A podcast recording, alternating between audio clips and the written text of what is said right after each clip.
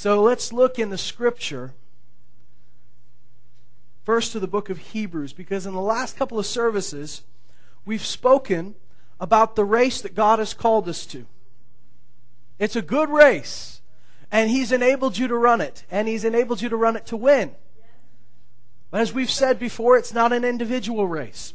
We have an individual part in a race, but it is a race which we have joined together through all of history with men and women of faith all the way back to Adam, Eve, Abraham. We are running the same race. We're just on that final leg. And it's an exciting part to run. If you recall, uh, there was a time when Canada actually had a good relay team. Remember that? Think back. Donovan Bailey, Bruny Surin. You remember these days? And uh, boy, I remember winning that gold medal like I won it. That's the way we talk, right? We won it. We trained hard uh, doing our remote and everything like that, and we won this, this medal. I remember that, that joy because Canada has not always been a powerhouse in the summer games, and it was kind of cool to win the big event the 100 meter and the 100 meter relay, or the 400 meter relay. So we were pretty thrilled about that. And I remember it always stuck with me uh, the, the leg of the race, the fourth leg that Donovan Bailey ran, and he just burned the rest of the competition. Uh, but as he run, ran that, they called it something as they announced it. They called it the glory runner. That last runner who ran the final leg, that was the glory runner. And I've always thought of that. This is the part, thank God, not by our own doing, but somehow we got born in this time. God chose us for this time where we can run the, be the glory runners and run the final leg of the race, and that's pretty cool.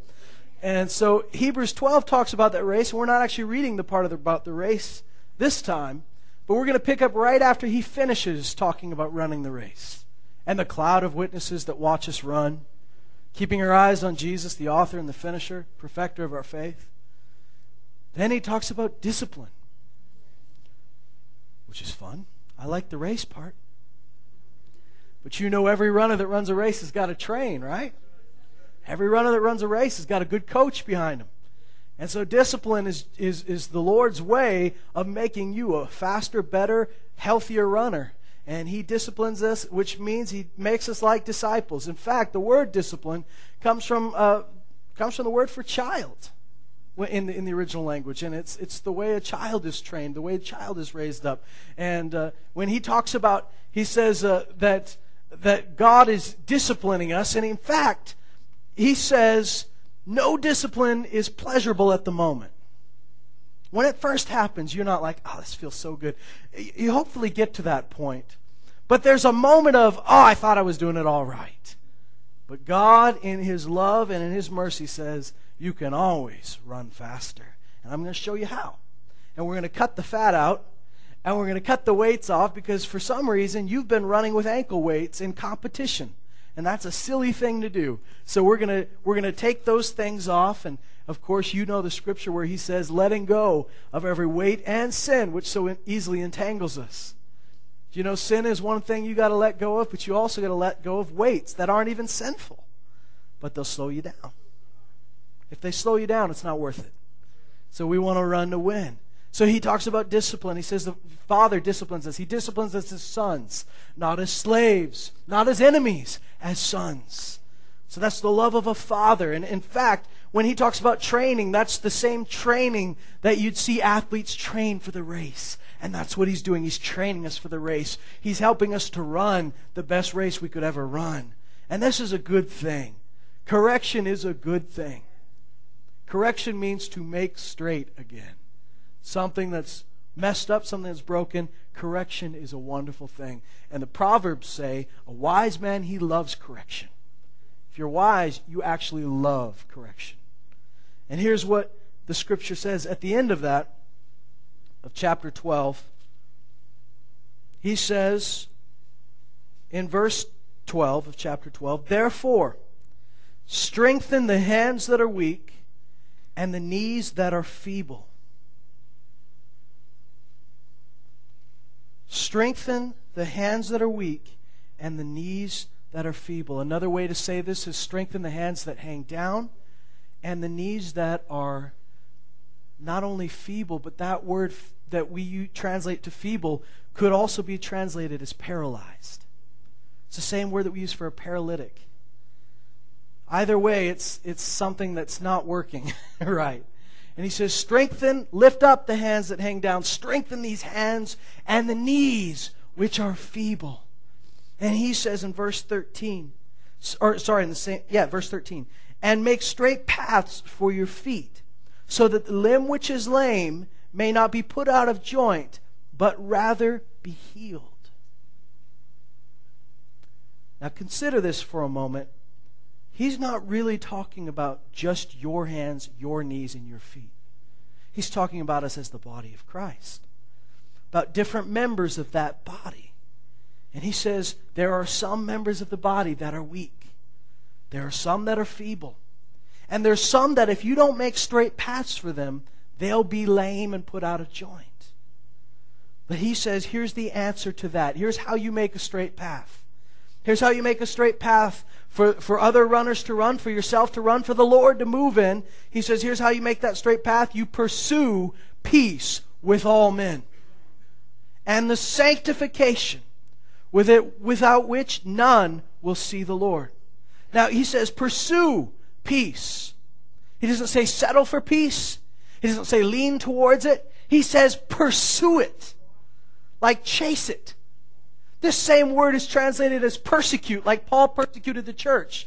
I'm not saying it says persecute peace, but that, that running after, that chasing, like, like someone would chase a fugitive, that's how you chase the peace that, you're, that we're looking for. This is how you run after the peace. And I'm not talking about the inner peace, because Jesus did bring us that peace.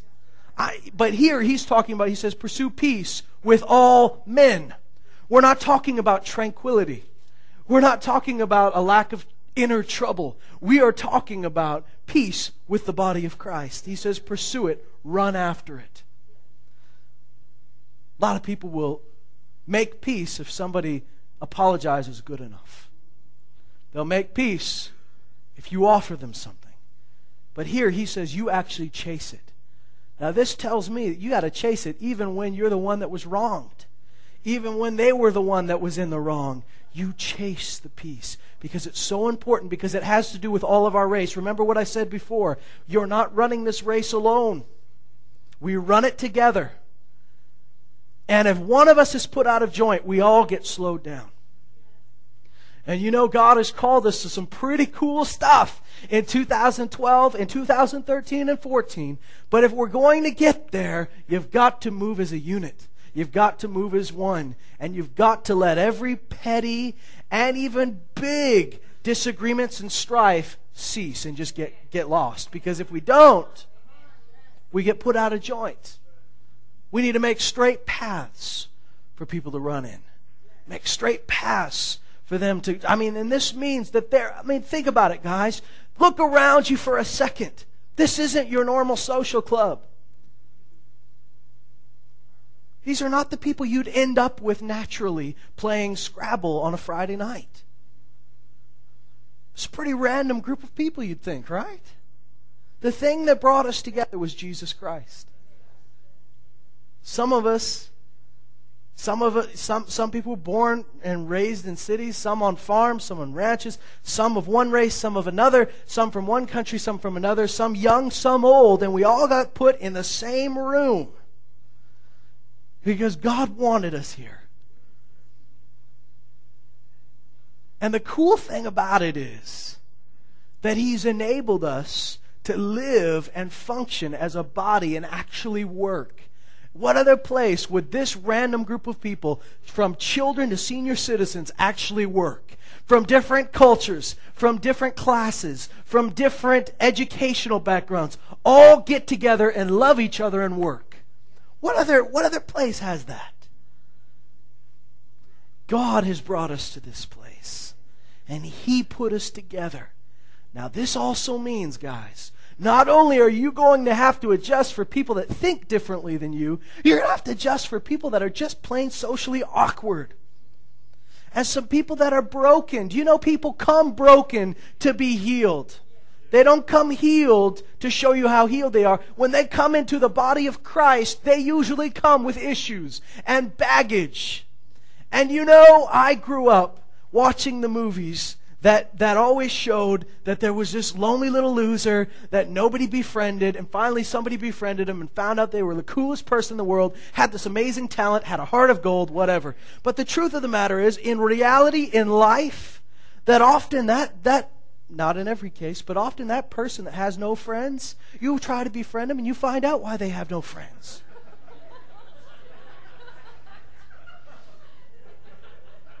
you know, I'm looking for that heart of gold. It's in there somewhere.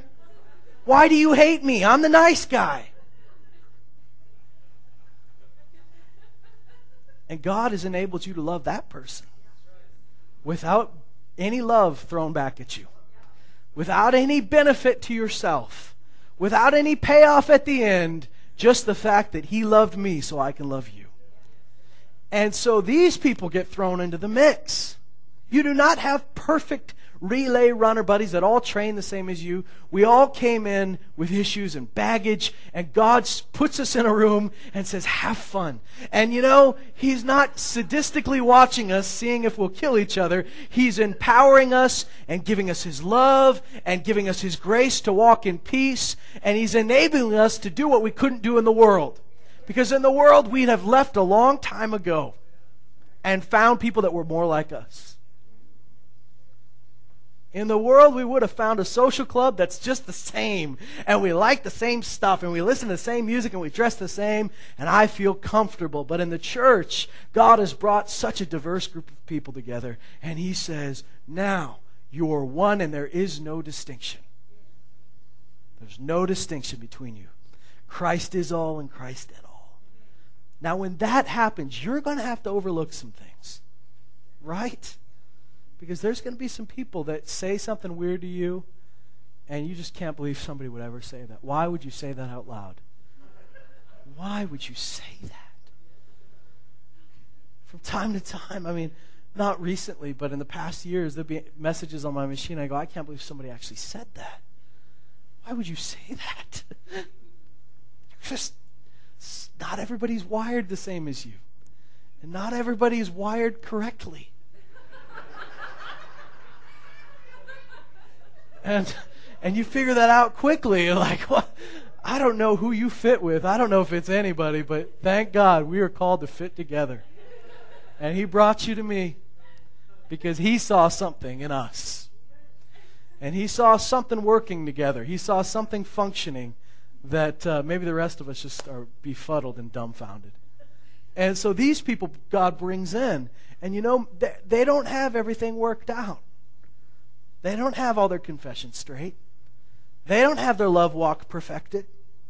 They don't they don't even I mean, they may well, we don't even need to go into it, but they may just fall way below every standard you ever created for a human being. And somehow God comes in and causes something to work in this situation. And so sometimes those people are the biggest gift from God because they enable the love of God to be perfected in you.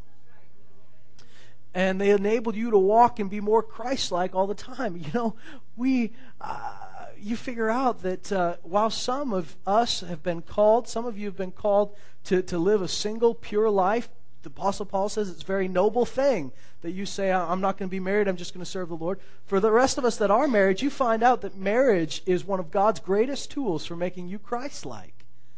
Because you, because you have to learn how to love when it's not easy to love and how to, and how to pursue peace. I've never had to learn that because my wife is perfect. Maybe you've had to learn this. Now, my wife is amening in the office. I can hear her from here.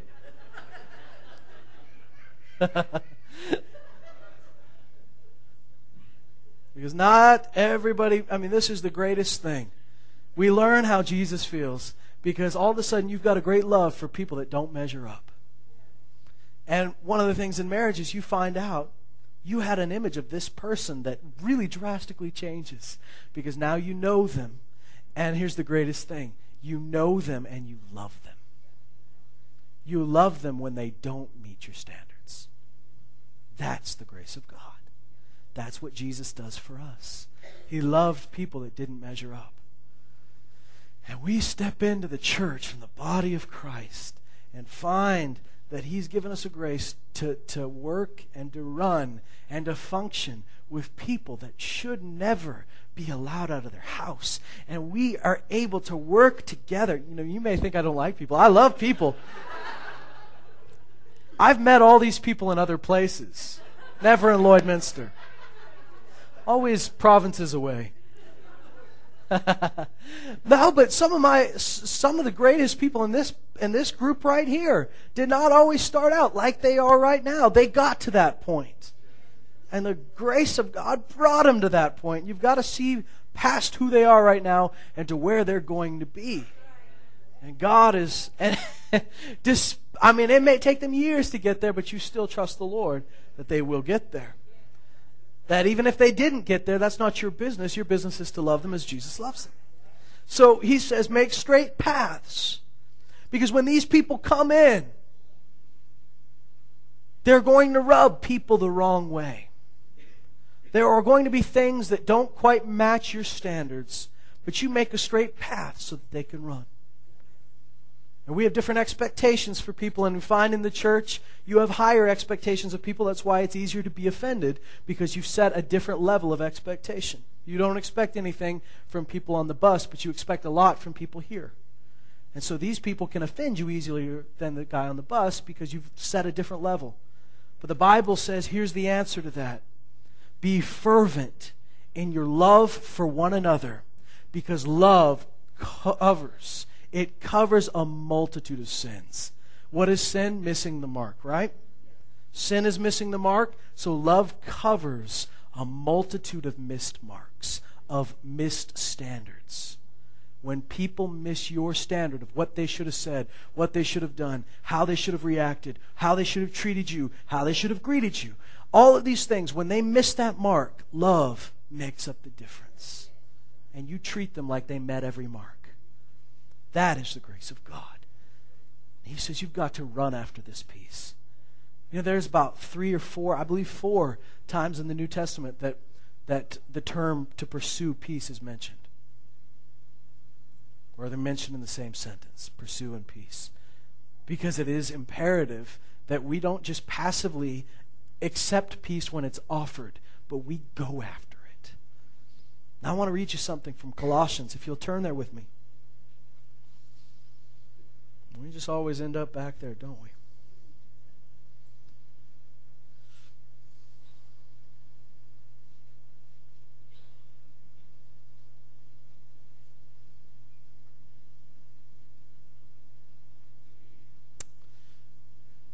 in the book of Colossians, chapter 3. Of course, you know the part where it says, which once you put on the new self, there's no distinction between each other anymore. There's no class difference, there's no race difference. We are all one in the Spirit. We're all part of Christ's body. So that leads us to say, like when James says in his, in his letter through the Holy Spirit, he says, if somebody comes in dressed nicely, you don't give them a front row seat because they're dressed nicely. He says you just treat everybody the same. If a guy comes in in rags, you put him on the front row, just like you'd put the person dressed nicely. I don't care what they're going to give in the offering. I don't care whether they smell bad. You treat them with honor because they're in the image of God, and God has got a purpose in them. And in fact, he says some of the people we don't think measure up, some of the people that are low in our society, God has made rich in faith. So you treat these people with honor and respect. Don't care what they dress like, don't care what they smell like, or how they speak you treat them as Christ treats them. And so we've learned in Colossians 3 that there, all the distinctions fade away from the smelly, barbaric Scythian to the high class Greek and the religious elite Jew. We are all alike. And we it, eh, that doesn't just mean that we think it in theory. I believe in the New Testament, that means you sit down and you eat with each other you pray with each other. You love each other. You laugh with each other. We don't just go to church together. We embrace the life that God called us to at the same time. And you're not just with these people on Sunday. God's called us to live as one. So there's contact. I know we don't live in the same neighborhood. I, I know that we don't all have access, but there should be a fellowship of the brethren. Here's what he says in Colossians 3, chapter, uh, chapter 3, verse 12. So as those who've been chosen of God, every one of us, chosen of God. So this begs the question how can you reject someone that God has chosen? How can you unchoose somebody that God has already chosen? You can't. Just like God said to Peter, He says, How, how can you call dirty what I've called clean? How can you call unclean what, have I, what I have cleansed? And here he says, Those who've been chosen of God, holy and beloved, put on a heart of compassion. Do you know how that says this in the King James? I don't know if does anybody have the King James that this morning? No. Uh, in the King James, oh, you do, buddy. You see what it says there? It's kind of cool. It says bowels of mercy. Does that sound fun? have bowels of mercy because in the original language it doesn't say heart, it says bowels, like the very inner part of you, full of mercy and compassion. I mean, you, it means feel it right on the inside, right from to the very core of who you are. That mercy. It says, put on a heart of compassion, or as otherwise translated, bowels of mercy, kindness, humility, gentleness, and patience. Now it says you've got to put these things on. They don't magically cling to you all the time. You've got to choose them. You've got to choose mercy. You've got to choose compassion. You've got to choose peace. You've got to choose kindness, humility, gentleness, and patience. Do you notice all of these wonderful, wonderful words are directly related to other people? Right? You don't have to have compassion on Jesus. You don't have to have patience with Jesus. You don't have to be gentle. You don't have to be, I mean, you do have to be humble before the Lord. But all of these things are directly talking about how you relate to everybody else. Sometimes we think it's a, to be holy is, is purely about how we interact with God. But here's what the scripture says just above this that when we talk to each other, when we love each other, when we fellowship with one another, we are fellowshipping with Jesus. So how we treat each other is how we're treating God. And so you can't separate your relationship with God to your relationship with people. They're the same. They're together. If you're in His body, they are one. Just like when you're married, you, I mean, if you're going to love that person, you're loving Jesus. If you choose not to love that person, you're denying Christ Himself. This is a mystery, but it's true. And so, in the body of Christ, how we talk to one another is how we're talking to Jesus. How we're forgiving is how, we, how He forgave us. And here's what He says You've got to put on a heart of compassion, you've got to put on kindness, humility, gentleness, and patience. Then He says this bearing with one another. Do you know what that means to bear with somebody? That means that they're having they're, they're bringing you to the edge of something, isn't it? To bear something means to carry a weight, right? So bearing with somebody means they're putting weight on you. Do you ever have these relationships that are a weight on you? The people that are just a weight on your life. I'm not talking about bad influences. I'm talking about people that Jesus loves, but are just like, you see the phone number and you go, I'm not here. Just not here. I never do that. Maybe you do that. I don't have call display. No, I do. now all of you are going, I had to leave a message once. no, seriously, if we don't answer the phone, it's because we couldn't. But uh, there would be a time where I used to think this way. I used to look and go, oh, no, please, no. I don't have that right anymore. But there was a time. And uh, you know these people that you know God gave them to you and you know God called you to pray for them. And you know, for some reason, it's like when you're in third grade and you they choose buddies for you. Like you have to help this. You guys have to stick together, and you're going, not them, not them, not them. Please, God, not them. We had to learn to dance in fourth grade, and I was short. I say was because that's my past. I was one of the shorter, not the shortest, one of the shorter in my class. And I was always teamed with the same girl every time we had to learn to dance. Square dance, waltz, same girl, because we were the same height. And I, I, she was she was nice enough, but I did see some others that were just like same thing. They got paired with the same person, and and it was just like a stake was being pierced through their heart. And just this, not this person again. And you know, sometimes in school you'd be paired with this person, you'd be buddied up with somebody that you just felt like felt like it was the ancient Roman torture of binding a man to a corpse. Like, this is the worst thing you can do to me. How could you do this to me? This is going to kill my social reputation. I have to go to their house after school and work on this volcano with baking soda and vinegar. And you made me do this, teacher. You've destroyed, do you realize what you've done? You've destroyed me. You have destroyed my life.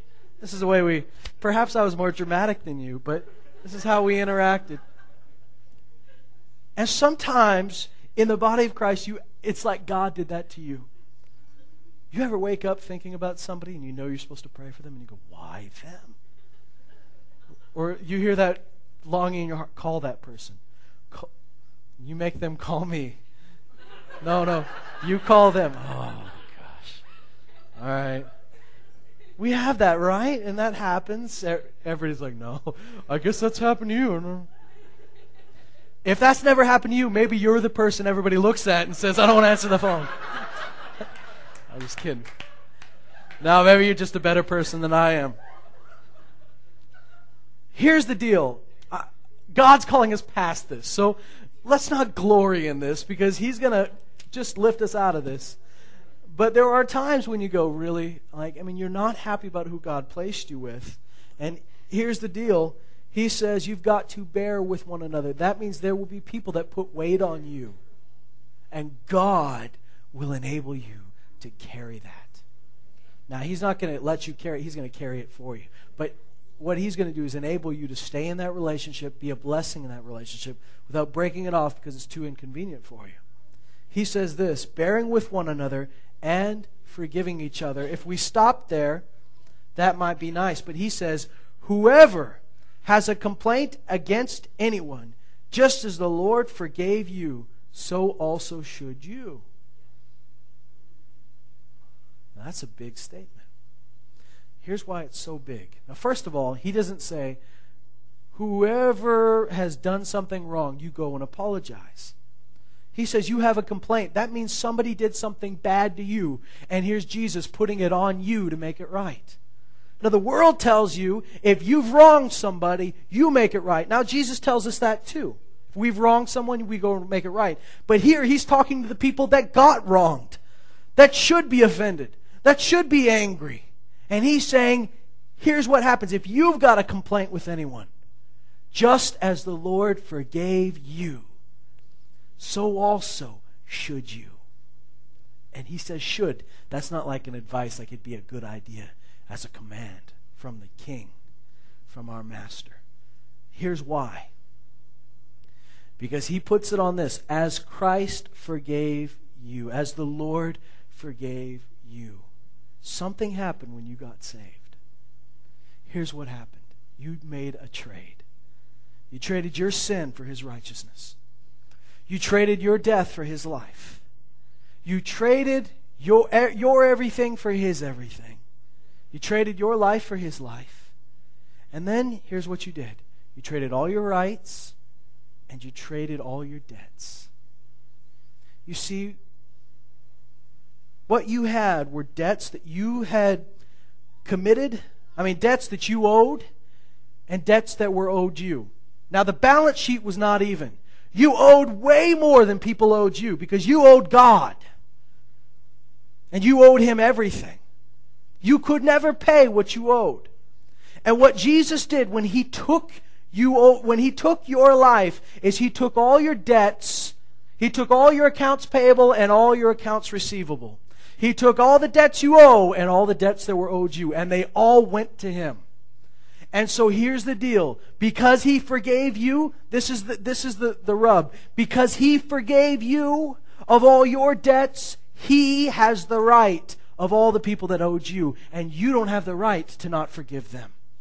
Because now he took that right. You gave him your rights. You don't have the right to not forgive. You don't have the right to hold a grudge. You don't have a right to be bitter. Those aren't your rights anymore. You gave them up when you were forgiven with such a great salvation. When the mercy of God came and redeemed you, He forgave you of more than you could ever pay. And the deal was you gave Him all of the debts that were owed you. And never again can you hold a debt over somebody's head because you've been forgiven so much. Jesus made that clear in the parable of the, of the servant that was forgiven billions and billions of dollars. And then he goes and hassles a guy for just a little bit. And, you know, the master says, I'm going to forgive you of all of this debt that you could never pay. Then he goes and finds a guy who owes him a few bucks and says, Give me my money. And when he doesn't, he throws him in prison. The master calls him back and said, Didn't I forgive you of all that? What right do you have to hold that debt against that man? Now I'm going to throw you in prison. This is what Jesus says to us. You don't have those rights anymore. You don't have the right. This is what the world will teach you. You have the right to be angry, and you should be angry. You have the right to be mad about that. No, you don't. Not anymore. You gave those rights up. It's gone. You can't afford that anymore. The world can, you can't. The reason the world can is they still got a huge debt that they owe, and it's not a pretty thing. And so when Jesus forgave us, he took it all. He took our debts and everything that would be owed to us, and he says, Leave it to me. It's my job. And that's why the book of Romans says that we, we don't take revenge, we leave that to God. Why? Because he owns our debts now, he owns them. Remember, the scripture says, Jesus said in the Lord's Prayer, Forgive us our debts as we forgive our debtors. So, tied together with God forgiving you is you letting go of all the people that owed you something. That means for the rest of your life, you can't act like people owe you. And I'm not talking about money, I'm talking about those hidden little debts that we hold against people when they wrong us. And we put it in an account that they'll have to pay someday. You don't have those rights anymore. Those rights are gone. Thank God they're gone because it's not the best right. It seems like a good right, it's not. That old saying goes, I'm not sure who first said it, but the old saying goes unforgiveness. Walking in bitterness and unforgiveness is like drinking poison and expecting someone else to get sick. That's what it is. Doesn't do you any good, but it makes your flesh feel good for a while. That righteous anger that you feel. I have the right to be mad. Except you don't. And in 1 Corinthians 13, it says, Love does never hold an account of wrongs suffered. It doesn't ever keep track of something somebody did to you. Instantly forgive. Eh, he's not saying, he's not saying because Christ forgave you, you should forgive. He says, as Christ forgave you. Which means without asking for anything in return, Christ forgave you. At great cost to him, he forgave you. At great cost, his own life, he forgave you. The same way, you forgive them. And you see this throughout the New Testament. You see these great apostles say things like, like Stephen, like Paul, don't hold it against their account. Paul said, put it on my account. Whatever they've done, put it on my account. That's the love of Jesus. It's the grace of God. Now listen to this. He says, beyond all these things, put on love. Put it on. Make an active decision to put love on. Because think about it, it's easy to love when everybody's treating you nicely. The times when you have to put it on is when everything screams, be angry, be bitter, hold this against them. But he says, put your love on. Put the love of Christ on. And he says this put on love. Put on love, which is the perfect bond of unity, of oneness. This is what God's called us to unity. And he says this Let the peace of Christ rule in your hearts, to which indeed you were called in one body, and be thankful. Now, we've used this, let the peace of Christ rule in your heart. People have used this, and we've used this as, as uh, you know, talking about how to make decisions. Well, don't make a decision until you feel that peace inside of you. That's a great thing, and there's other scriptures that will back that up. But in this scripture, that's not what it's talking about. He's not talking about that inner peace that helps you make decisions. He's talking about, because I mean, you look at the context of what he's just said. When people wrong you, when people rub you wrong, let the peace of Christ rule in your hearts. Rule means it calls the shots. It has authority over everything else. To rule, it is the boss. The peace of Christ will be the king in my heart. And I will not let myself fall into the trap that Satan has set for me to be offended, for me to be stumbling over this, for me to trip over somebody's bad attitude or something that they said in the wrong way. That does not matter. The peace of Christ rules in my heart, to which indeed you were called. Now, what are we called to? He, he doesn't say we're called to the body because we are, but that's not what he's saying. He says, You were called to something in one body, but what were you called to? Let, us look at this. Let the peace of Christ rule in your hearts, to which indeed you were called. So we were called to the peace of Christ. We've been called to his peace. Now you've got to understand what peace means to Jesus. Peace does not mean a lack of war. Peace means binding as one together, holding perfect wholeness, no cracks, no fissures. This is peace. The peace of Christ is not the peace that we know. It's bigger, it's deeper. And he says, uh, Let the peace of Christ rule in your hearts, to which indeed you were called in one body, and be thankful. Let the word of Christ richly dwell within you with all wisdom teaching and admonishing one another with psalms and hymns and spiritual songs, singing with thankfulness in your heart to God. Whatever you do in word or deed, do all in the name of the Lord Jesus, giving thanks through him to God the Father. Now that's cool. But you've got to see what that peace means. When he says the peace of Christ, what is he talking about? Can I read you something from Ephesians 2? Brent says I can, so I will. In Ephesians 2,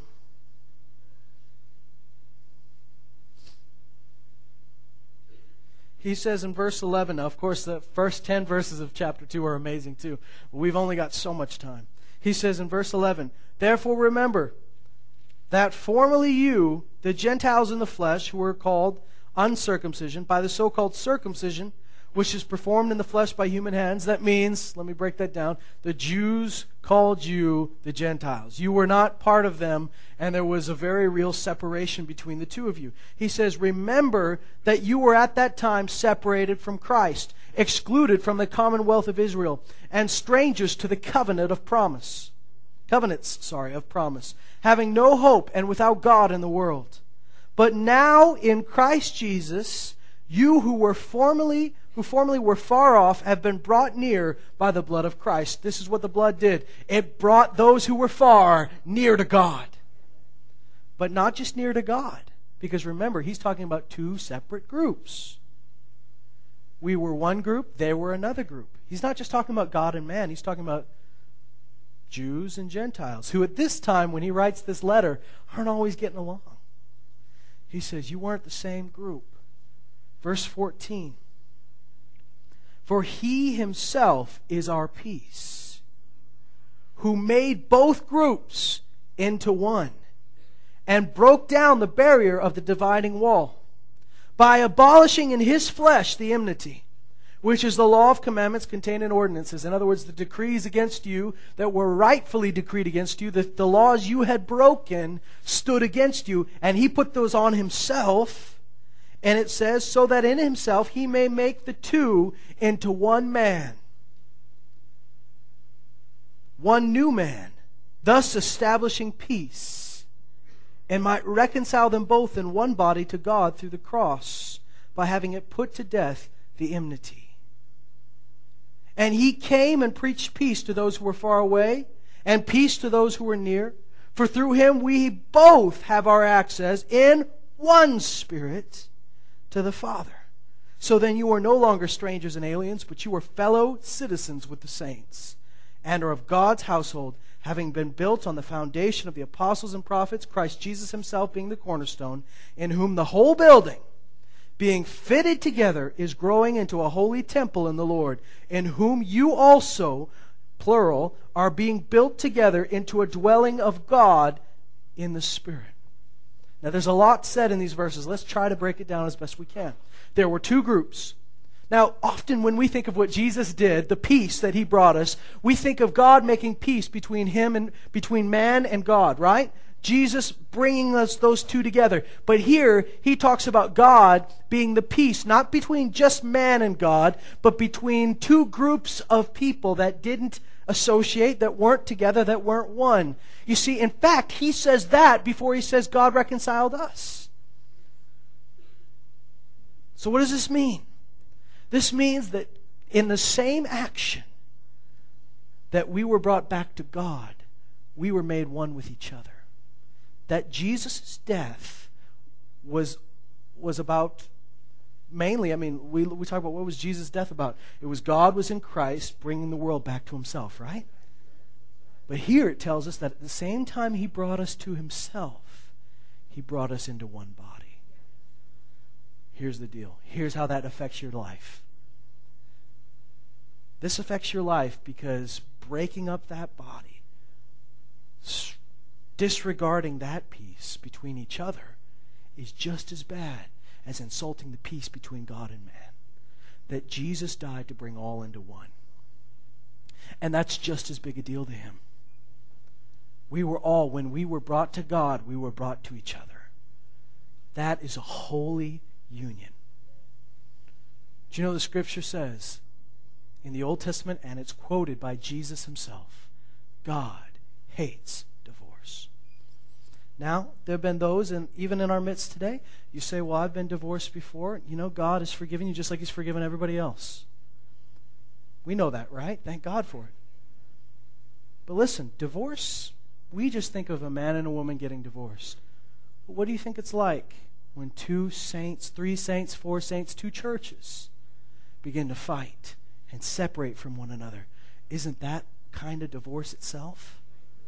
We may pin it all on a woman or a man that separated from their husband or wife, but maybe also when we choose to have strife where Christ has made peace, that itself is a form of divorce. And God hates it. Because here's what He loves unity, oneness. And He brought us together. And when He put to death the enmity that we had with God, He put to death the enmity that we had with each other. And He brought us into one flesh. And listen to this.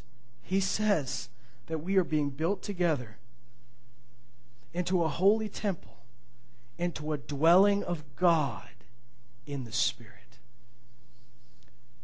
That means the Holy Spirit comes and dwells in this building that we all make up. Peter said that we are living stones put together into a building. This is huge because in 1 Corinthians 3, it says, Don't you know that you are a temple? Now, there are two times that he refers to the temple in 1 Corinthians. And the last time he refers to it, he's talking about your body as a temple for the Holy Spirit, right?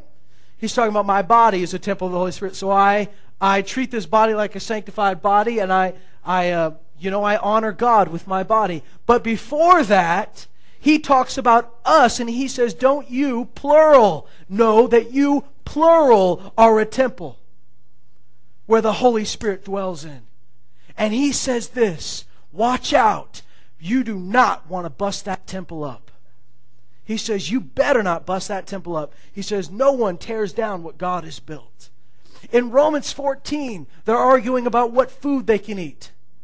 And he says, Do not tear down the work of Christ. He says, So we, listen, uh, let me, let me read, uh, quote two scriptures to you. He says, So we pursue the things which make for peace and the building up of one another. He says, don't tear down the work of Christ for a little food.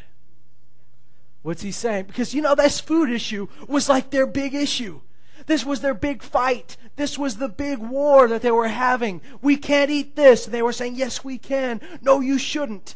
And Paul says it's not worth tearing down the building of Christ for a little food. And whatever you think is worth tearing down what God has built, it's not worth it and you can't afford it. Nothing is worth the peace that He brought. Nothing is worth tearing us apart. We've got to pursue it, run after it, like Saul pursued Christians to throw them in jail, like God pursued your heart. So we must pursue peace. Run after it, chase it, and nothing, nothing, nothing, nothing is worth throwing that away. Because Christ died to bring us peace, not just between us and God, but between each other and made us one whole body. And this is the thing when we dwell as a body, when we live as a one building, the Holy Spirit dwells in that place. What does the scripture say in the Psalms? Oh, how good and how blessed it is for brethren to dwell together in unity. He says, For it is like the oil which dripped down from Aaron's beard. That there's there this he says, there the Lord commands a blessing, even life forevermore. Nothing is worth losing that. So, what do we do? We make straight paths. We do everything we can. And listen, all the scriptures I read today speak about people doing wrong to you and you forgiving them.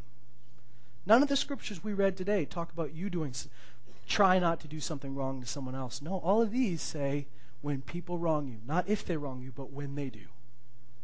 You forgive them just in the same manner that Christ forgave you.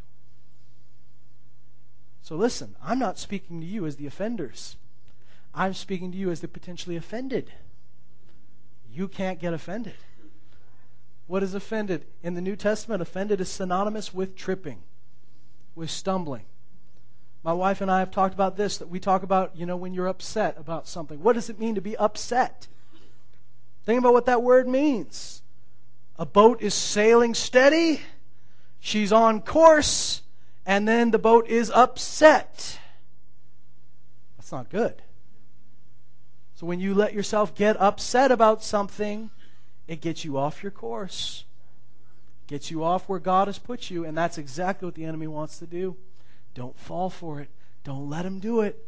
Pursue, run after the peace. Pursue the things that build one another up. And say, Jesus died that we would be one. And I am not going to be the one that makes light of that.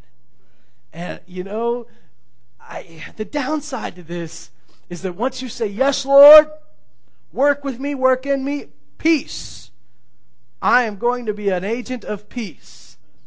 Then he does bring the weirdos to your house. you know, the greatest weirdos somehow, through God's mercy and grace, become the greatest testimonies and some of the greatest ministers. Thank God for that. Let him bring the outcast. Let him bring the, the socially awkward. Let him bring the meanies. The women who love to gossip. The men who love to start a fight. And you have to choose every day not to get drawn into their little battle, but fight for it.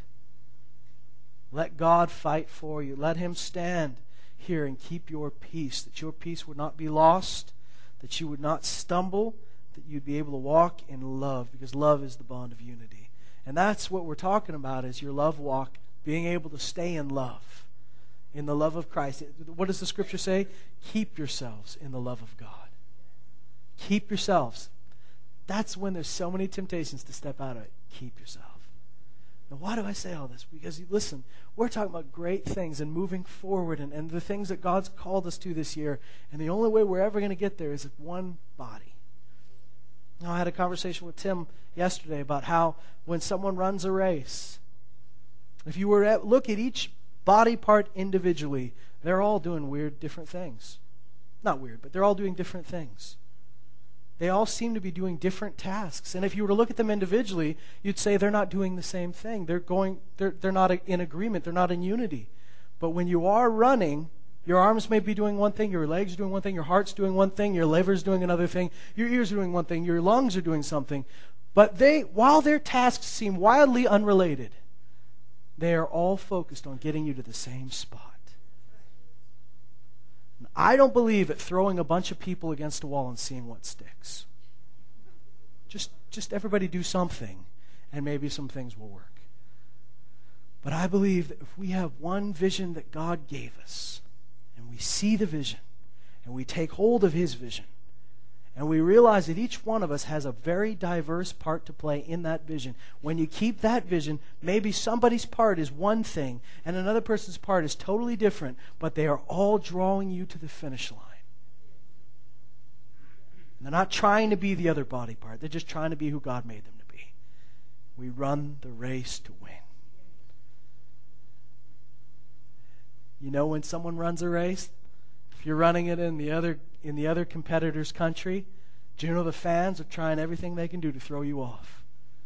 You ever been to a hockey game where the visiting team is is trying to play and the and the home crowd just being obnoxious? Or basketball when they're trying to shoot the free throws and the home team's behind the net and they're waving those white little noodles and stuff trying to get them to miss the shot. That's what life is like. We're running the race and the enemy's trying to do everything, but you know what does an athlete do? You press on. You press forward. It's not worth losing my cool over that fan. And we know through history, every athlete that lost his cool because of a fan, it wasn't worth it. I'm a big soccer fan. And I remember when France and Italy were in the World Cup. Do you remember this? I'm in Lloydminster. There's like three people. Yep. but it was the World Cup, so maybe some more people were watching. There was a great player called Zinedine Zidane, one of the best players of his time. I love watching Zinedine play. He seemed very calm. I mean, he could set people up. He's a midfielder, could set people up for a perfect goal. This was his last game. And France could have won the World Cup, and he was gonna he was gonna play on this team, and his last game is gonna be World Cup final. How much better could that be? Then one of those little slimy Italians said to him, I was just kidding. I don't care. One of those Italians said something about his mom or his sister. It never really got out. And Zinedine Zidane, who had already scored a goal and would have been instrumental in his team winning, lost his cool. And he went and he headbutted that guy, knocked him to the ground, and got kicked out of the last game of his life. And his team lost because they were down a man for the rest of the game. Not worth it. And the enemy will taunt you and throw insults that boil your blood, and he knows where to hit. He knows where you're wimpy. He knows where your weak spots are. But thank God, God is able to strengthen the weak spots. God is, is able to give you his armor, which defends against every fiery dart of the evil one. And no matter how much he's, I mean, think about it. Sometimes he sends people to do bad things. Sometimes good people with good intentions, if you have the wrong attitude, even something they mean well, you take badly. None of it's worth it. Walk in peace. We will walk as one group. We will walk as one body. We will walk with one vision. And that's not just the word church, that's the church in general. That's the Corpus Christi, the body of Christ. And we ought to get along with every church and every member that really calls on the name of the Lord. We're all in the same team here. And the only way we're going to run the race to win is if we refuse to let strife have its way and we let peace rule in our hearts. Amen.